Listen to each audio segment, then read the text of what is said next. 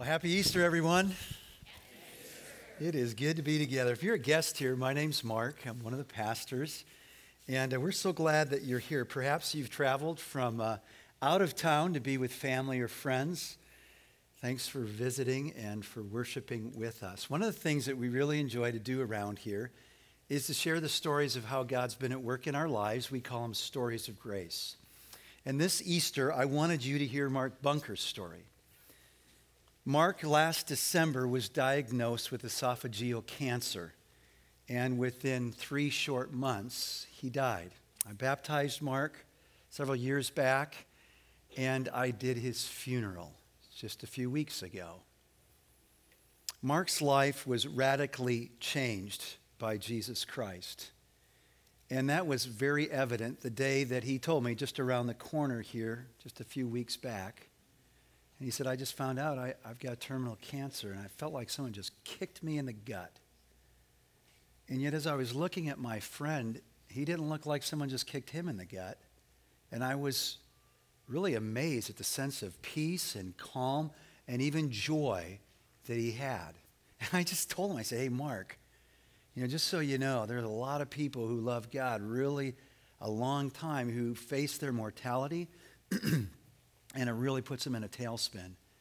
And so it is awesome where you're at right now, but it might get a lot harder. I just want to let you know. Well, by God's grace, that strong sense of peace, that joy, his trademark smile, it was there to the end. In fact, his wife told me that when Mark died, he died with that smile on his face.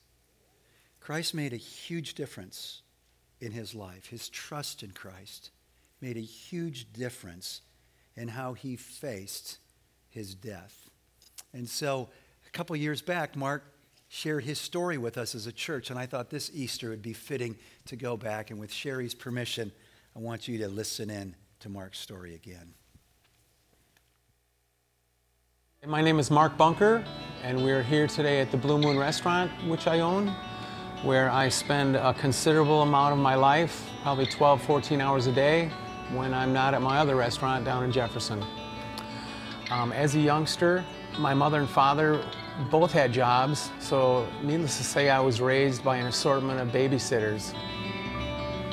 We were never a Christian family, although my parents did see fit for me to take catechism classes, so they kind of kicked me out of the car as we were going, going past the church so I could get my religion. When I was old enough to get a job, I ended up in a factory that I spent 27 years at. Uh, we were churchgoers, but um, in the way that we'd wake up in the morning and have a Bailey's and coffee, get high, and then uh, go to church, making sure we're the last ones in and sitting in the back, taking communion and making sure we're the first ones out because we either had a Packer game to go to or to go home and get high again or just whatever, whatever, anything besides church. We got our 40 minutes in, so we were saved.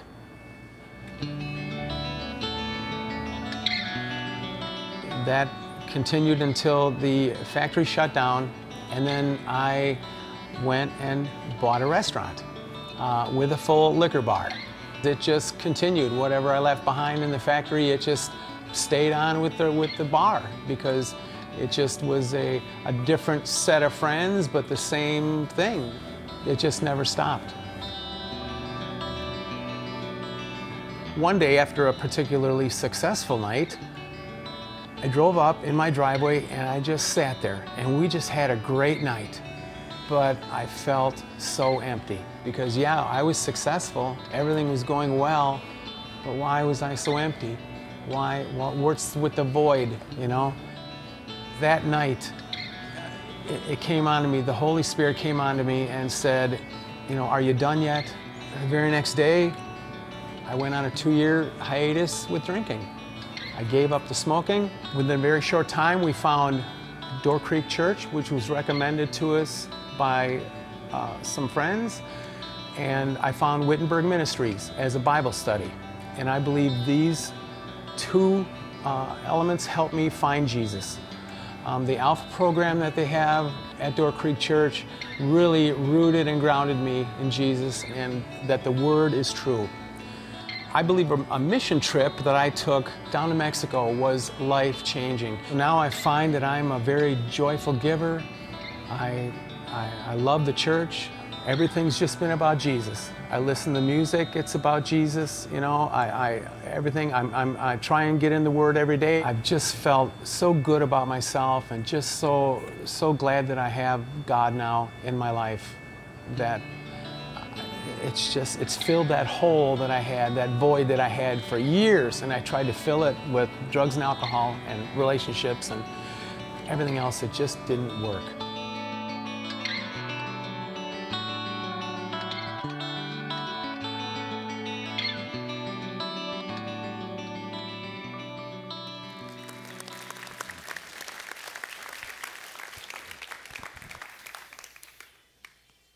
Last 2,000 years, followers of Christ have celebrated Good Friday, remembering Jesus' death on the cross for us. For the last 2,000 years, followers of Christ have celebrated Easter, his resurrection from the dead, his victory over the grave, over death, and over our sin. We have the tendency to take the emotions that we have and project them back on the story. So before the first service at about 8:15 I was talking to some people out in the foyer and one of the women said, "You know, I woke up this morning the first thing I thought of was he's risen. He's risen." And I was thinking that thought wasn't on anyone's mind who were followers of Jesus that first Easter morning. Nobody was thinking that. They were all going, I can't believe he's gone. He's dead. So it's easy for us to project the joy of Easter and go, that's how the first Easter was. Well, yeah, there was joy, but man, there was a whole lot of other emotions. In fact, joy was kind of the anomaly. It was, it was the small thing. The big thing was confusion, sadness, fright, fear, disbelief, dejection, depression. I mean, there are so many other uh, emotions going on. There was great skepticism. And, and that reminds us that it's easy for us to think, well, man, I feel this way about the resurrection. Maybe you're here where you're going, I don't know.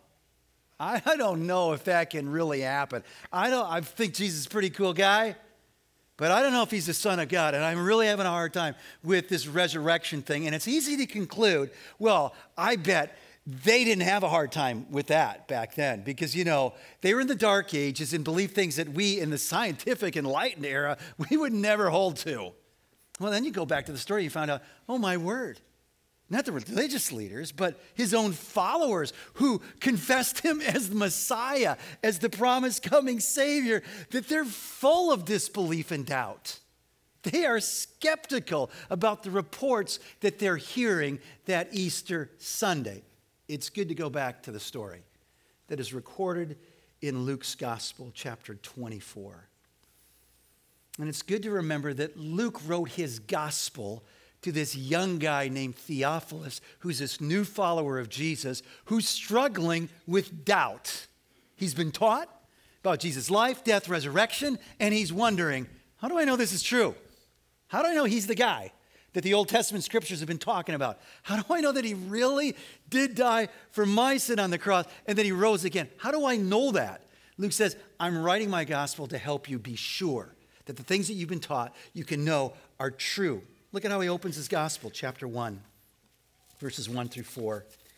Many have undertaken to draw up an account of the things that have been fulfilled among us, just as they were handed down to us by those who were the first eyewitnesses and servants of the word. With this in mind, since I myself have carefully investigated everything from the beginning, I too decided to write an orderly account for you, most excellent Theophilus, so that, here's the purpose, so that you may know the certainty of the things you've been taught, so that you can know that what you've been taught is true.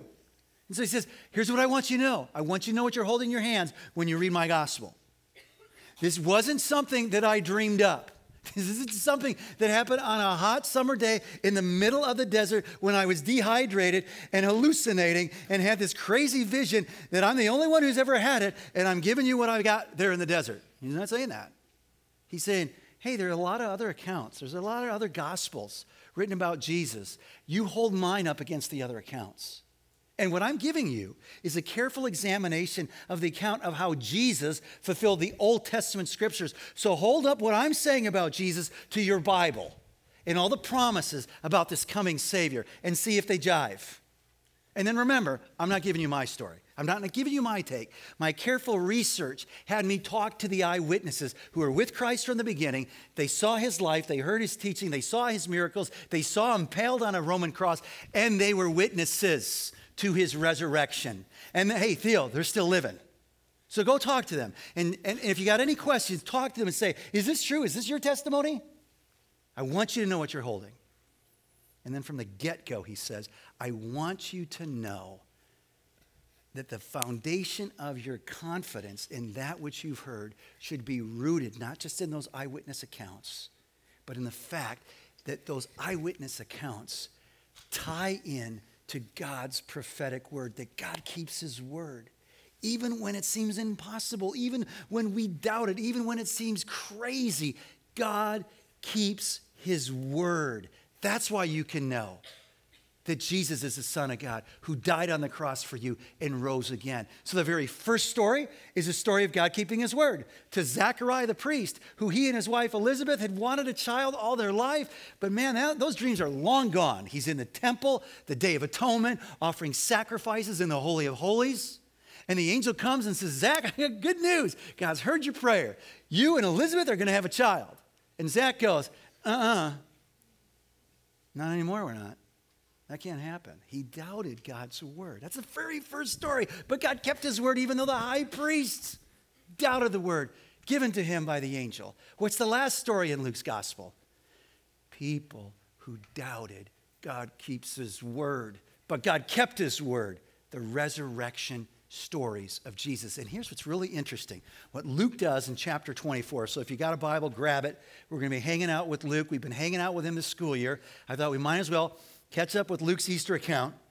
What Luke does in chapter 24 is give us three stories from that first Easter Sunday. We're going to meet up with the devoted followers, these women who are going back to the tomb to finish the job that they began on Friday. But at sundown on Friday, the Sabbath started, the holy day, so they couldn't work until this new day, right? So they're going back to finish the preparation, the burial process, anointing Jesus' body, wrapping Jesus' body in more spices and perfumes. That would be the customary thing to do. Then he's going to have us hear the story of these two guys leaving Jerusalem for Emmaus, and we're going to hear that story. And then the final story is the followers of Christ, the disciples, plus many other followers, hunkered in fear in the upper room. Three stories. And all those stories come back to this same simple, profound truth that I so want you and me to understand today from the Easter story. God keeps his word. He keeps his word to you and me, even when we doubt it, even when we conclude, this is impossible, this is crazy impossible. There is no way this could happen. God keeps his word. So we catch up with the women first, right? Chapter 24, verse 1. On the first day of the week, very early in the morning, the women took the spices they had prepared and went to the tomb. They found the stone rolled away from the tomb. But when they entered, they did not find the body of the Lord Jesus. While they were wondering about this, suddenly two men in clothes that gleamed like lightning stood beside them. In their fright, the women bowed down with their faces to the ground. But the men said to them, Why do you look for the living among the dead? He's not here. He is risen. Remember how he told you while he was still with you in Galilee the Son of Man must be delivered over to the hands of sinners, be crucified, and on the third day be raised again. Then they remembered his words. Did Jesus really talk about his death and resurrection before it happened? And the answer is yeah. In fact, Luke records what he said in chapter 9. This is the first evidence of this, trying to get his disciples ready for what was going to be inevitable. It was God's plan.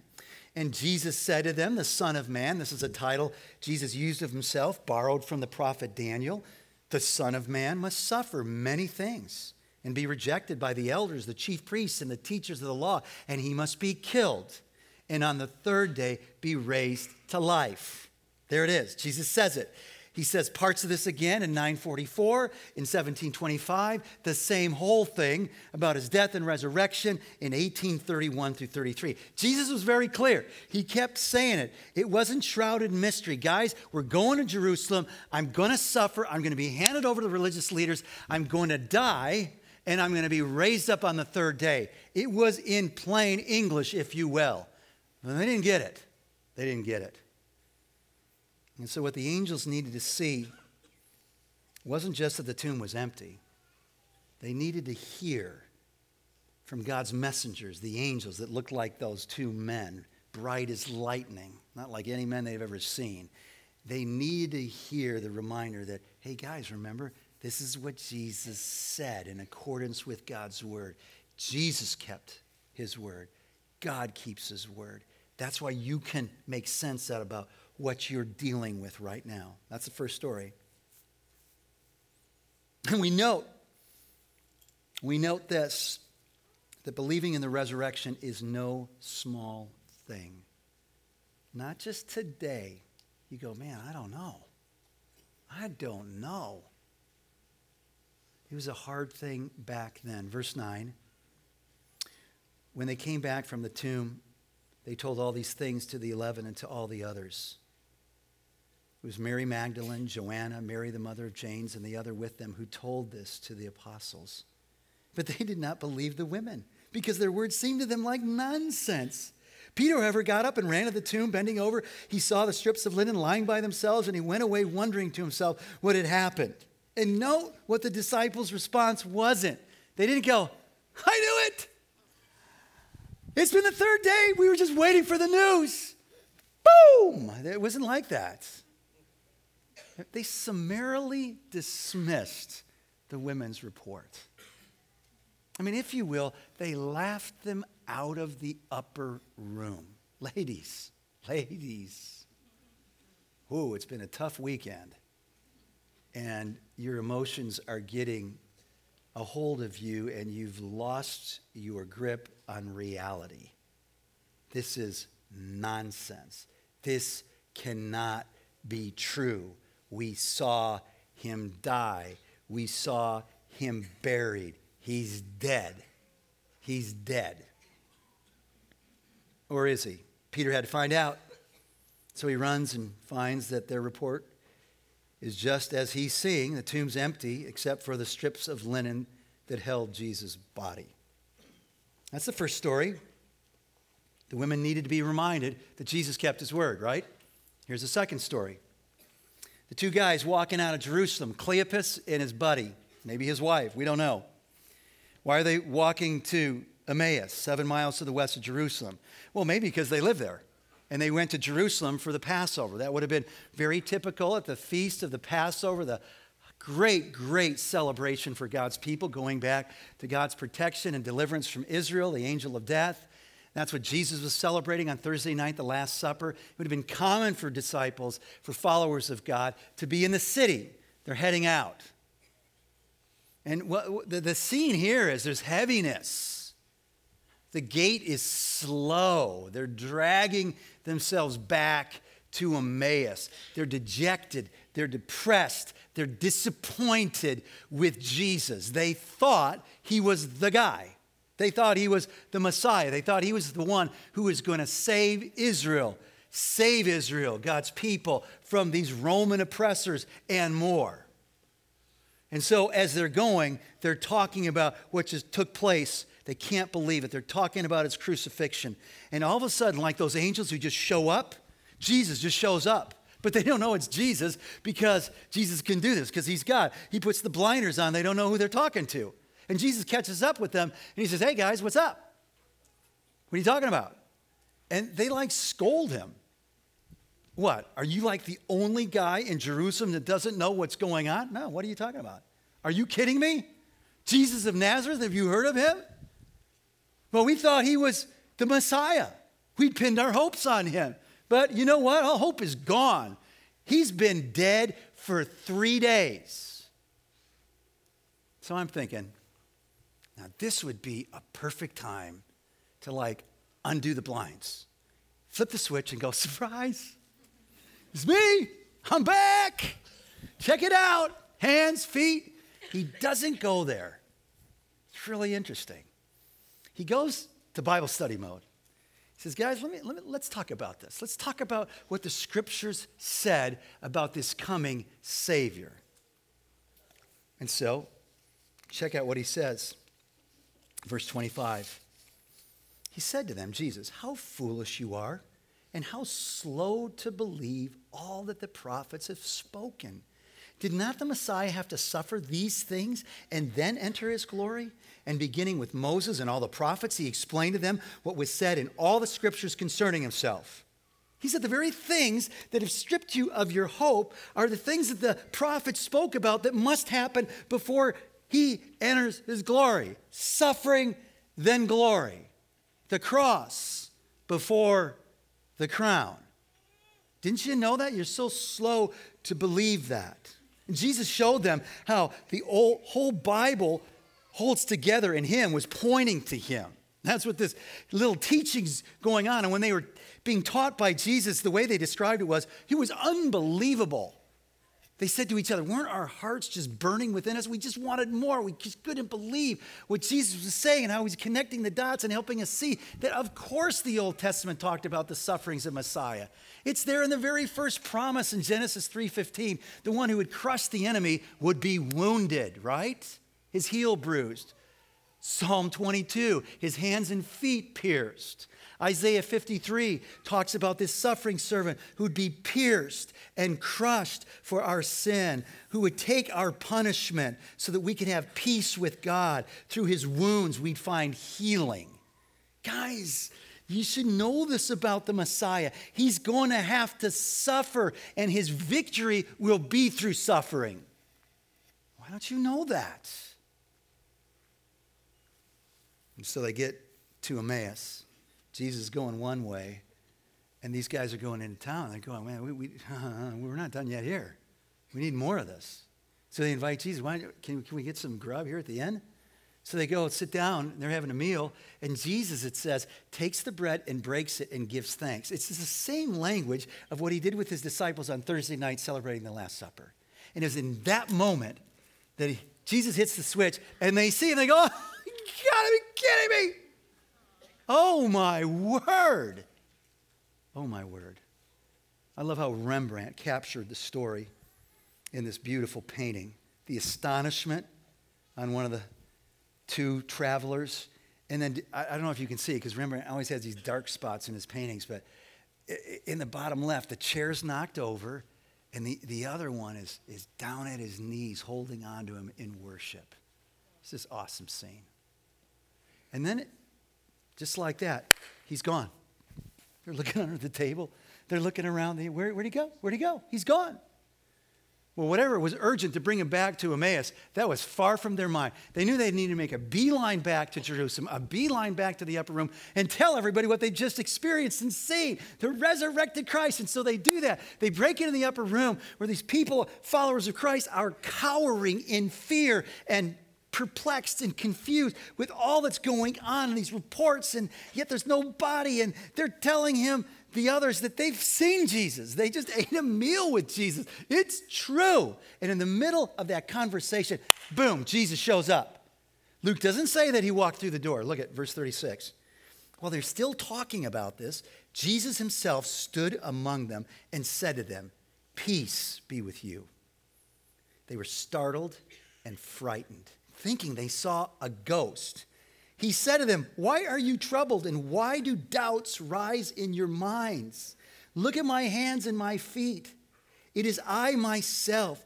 Touch me and see. A ghost does not have flesh and bones as you see I have. When he had said this, he showed them his hands and feet. And while they still did not believe it because of joy and amazement, he asked them, Do you have anything here to eat? I'm hungry. They gave him a piece of broiled fish. Hello, they had fish fry on Sunday night. Guys, we got to move it off of Fridays. Sunday night is fish fry. And he took it and he ate it in their presence. This is awesome. And he said to them, This is what I told you while I was still with you. It's like all through chapter 24, you, you feel like there's these echoes of God's voice and Jesus' voice going, I told you so. I told you so. I told you so. That's exactly what Jesus said. This is what I told you while I was still with you. Everything must be fulfilled that is written about me in the law of Moses, the prophet. So Moses gives us Genesis, Exodus, Leviticus, Numbers, Deuteronomy, the first five. The prophets, the rest, the Psalms in the middle. And then he opened their minds. He has a Bible study with them so that they could understand the scriptures. He told them, This is what is written. The Messiah will suffer and rise from the dead on the third day. And repentance for the forgiveness of sins will be preached in his name to all nations, beginning at Jerusalem. You're witnesses of these things. And I'm going to send you what my Father has promised. But stay in the city until you've been clothed with power from on high, alluding to the gift of the Holy Spirit that hadn't been given yet to all of God's followers. God keeps his word. Now, I'm thinking if you and I were followers of Christ at that time and experienced what they experienced from Thursday night to Sunday morning. So here's what we've experienced we've experienced the Passover meal together, Jesus talking about someone betraying him. We experienced the arrest in the Garden of Gethsemane. We heard about the bogus trial we, we, to our horror, saw him dragged off to Golgotha's hill, Rufus carrying his cross at the end.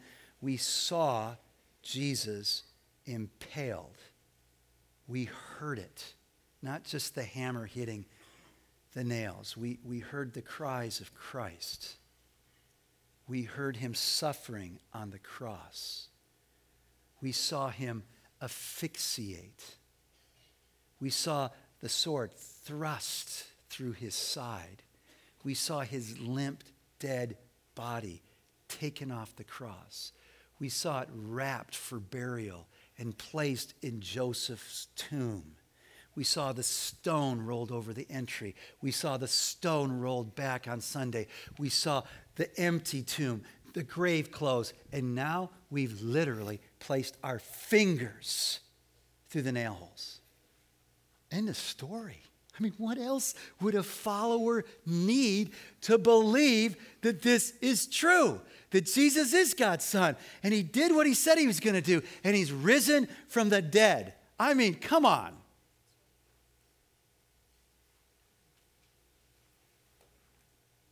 But that's not what Jesus did, right? I mean, yeah, he did this. He ate the walleye, or whatever they had. But they needed to know. Because, you know, it's just like an experience like that where maybe a few weeks, maybe a few months, maybe a few years, you go back and you go, really? Were, were we just kind of losing it? Did that really? Really? And he needed them to know that the only way they can make sense of what they were experiencing is to connect that experience to God's word, and God's word spoke to it. These things are true. These things have been talked about. This has been God's plan all along. And you and I need to understand that God, in His grace, didn't just give us eyewitness accounts that you and I will never meet and left to go, man, I wonder if Luke got it right. I wonder if he just fabricated this whole thing. God, in His grace, over centuries. Psalm 22 is written a thousand years before Christ, talking about the Savior's hands and feet being pierced. Isaiah 53, hundreds of years before Christ, that he knew we needed to know what they needed to know. That this was God's plan all along, and it was recorded in God's word, and God keeps his word. God keeps his word, even when we doubt it. Even when we go, no way, it's impossible. And so I want you to know that there's nothing going on in your life right now where God doesn't speak into it through His Word. They, they, they needed to interpret their experience through the Scriptures. You've got some incredible highs going on right now. You may know, I, I think I know exactly why this is happening. Because I'm really a hard worker and I really, and the Bible says uh, it's, it's more than that, it's all about grace. You may be going through some just awful, awful things, and, and you may have it all figured out in your mind. The reason I'm going through this is because I messed up and it's payback time. And God's word says, no, that's, that's not right. That's not how God works. You may be right in the middle of good and awful, and it's just all confusing right now, and you don't understand it. And, and God's word comes and gives us truth and clarity. We need to hear God's word. And so that's my challenge is to pick up a Bible and begin reading it. If you don't have a Bible, just grab one on the way out. We'd love to gift it to you. It's yours, free. Just grab it. And what I always like to do is say, head to the Gospel of Mark. And the reason is it's short. You can get through it, straightforward. You can do it this week. Keep your eyes on Christ. Is he who he said he is, the Son of God? Is he the kind of leader that is worthy to surrender control of your entire life, all that you have and are, into his hands? Is he who he said he is? And I would hope, if you're a part of this place hearing God's word, that you would come to the very conclusion that Mark Bunker had when he said, You know what? I found out that God's word is true. And I'm so glad I have God in my life because I was trying to use drugs and alcohol and relationships to fill that void, but it's been Jesus who's done that. And here's what you need to know this is not any ordinary book. The Bible says it's living and active, it's powerful, it's sharper than a two edged sword. It gets to places in our minds and our hearts that we might not even want it to get to. But it's a good word, even if it hurts, even if it cuts. It's a good word meant for good. And so there's a couple implications that I think are really clear coming out of this text. If God kept his word about raising his Savior from the dead, and if that Savior is Jesus, then we need to be prepared for our resurrection because the Bible says one day all of us will be resurrected. You may go, I don't, I don't, know if Jesus resurrected from the dead. I don't know that. Well, what you need to know is that you can't deny this. The scriptures speak to that. The New Testament says that's what happened, it was fulfilled. So you, you better be prepared that there is going to be for each of us a resurrection. And here's how it goes this life is a dot. Eternity is this endless line. We live on the dot. In the dot, we prepare for life in the dot. What we're preparing our life for is life at the end of the dot. We need to prepare for life after the dot. Because the resurrection says there is life after the dot. That, that's one of the implications of the resurrection, that there is life after death. Jesus is the first fruits of being resurrected from the dead. And so, am I prepared for that? And here's how it goes the decisions we make on how to live our life today, with or without God, impact our experience on the line. And God's not going to put us in a stranglehold. He is kind, He is gentle, He is gracious.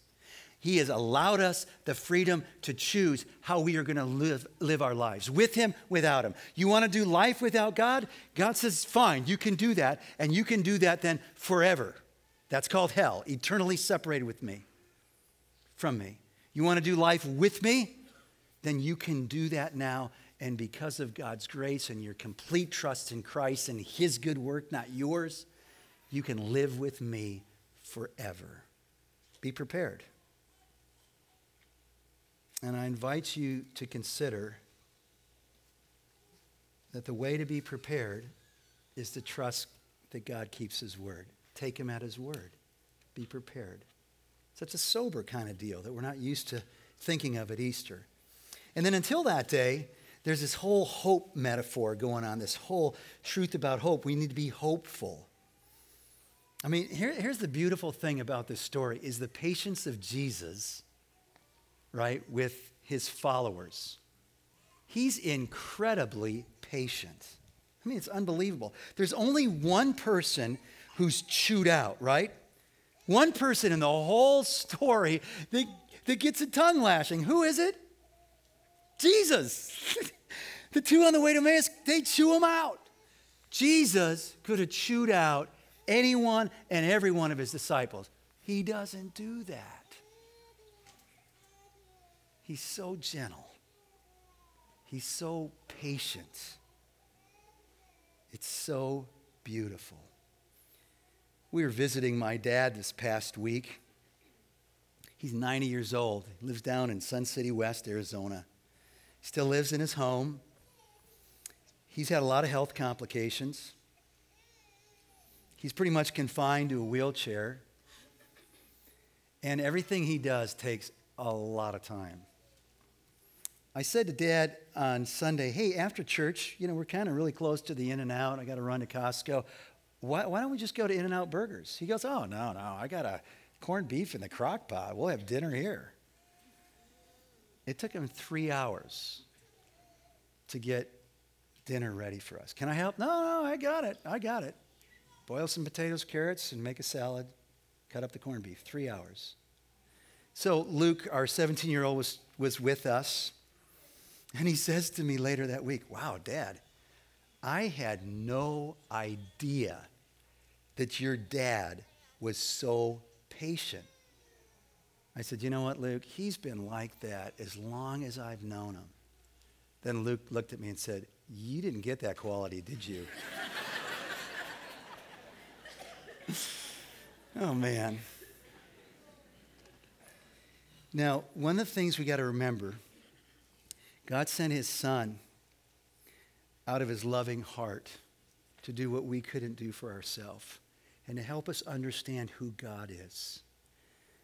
Jesus' kindness to his knucklehead followers who were disappointed and dejected and disbelieving. He was showing us what God the Father's like. That is such good news. Be hopeful. You, you need to know that as you're struggling with doubts. Because you know what? You, you may have grown up going, I've always believed this, but no, I don't know. I don't know. There's been some hard stuff in your life, and you're wondering, is it true? And you need to know that God loves you and He's gentle with doubters. He's gentle with skeptics. Hello, on Friday, on his way to the cross, he prays, Father, forgive them. Who's he talking about? Not his followers who are going to just lose their way, but the people who are going to nail him to the cross. This is our God. Be hopeful in his mercy and his grace. Be hopeful if you go, man, I'm just like Peter. I feel like maybe in a grand moment I've just turned my back on God, or maybe it's just been this slow slide over time where I'm just moving further and further away from God. Be, be encouraged that there's a footnote, and it's the only place in all four Gospels. Verse 34 footnote on that Easter day, he appeared, he sought out Pete. Oh, I love that. Because you know, it's really easy when we find ourselves falling away from God just really messing up our lives, knowing we've done things that just dishonor Him and, and haven't been good in our lives and glorifying to Him. It is so easy to believe the lie that, you know what, God can't forgive that. God's done with me and it's too late. No, it's not. Be hopeful that He sought out Peter and He's chasing you and me down every day, whether it was a good day for Him or not a good day with His grace. Man, be hopeful. When you, you turn on the news and you hear about massacres like in Kenya this week, and you go, what is going on? And you think of the things that are going on in our nation and things that are going on in the nations. And you think about this, the challenges in our own city. And you think about the stuff in our own families. And it could lead you to despair. Be hopeful.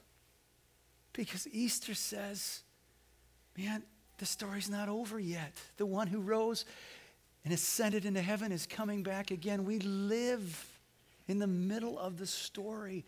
And we've been given this beautiful picture of the rest of the story in his resurrected body. There is some things that are similar to his old body. They can touch and, and see the nail prints, but there are things that were completely different. And not only are we going to get the new resurrected body, but we're going to be living in a place where there is no esophageal cancer. There is no mass murder. There is no racism. There's no hatred. There's no, all the things that are crazy in our world, all the things that are crazy in my heart. It's all gone. No more sorrow, no more sickness, no more death. And so we're filled with hope because we know it's not the end of the story. And until that day, he says, Go to the nations, church. Go to the nations. And let people know where they can find peace with God, where they can find forgiveness. Let them know it's in Jesus. You can't do it in your own strength. So be clothed with the power and high. Do it in the Spirit strength. And until He comes or calls us home, may we keep pointing people to our great Savior, the source of all hope. Let's pray.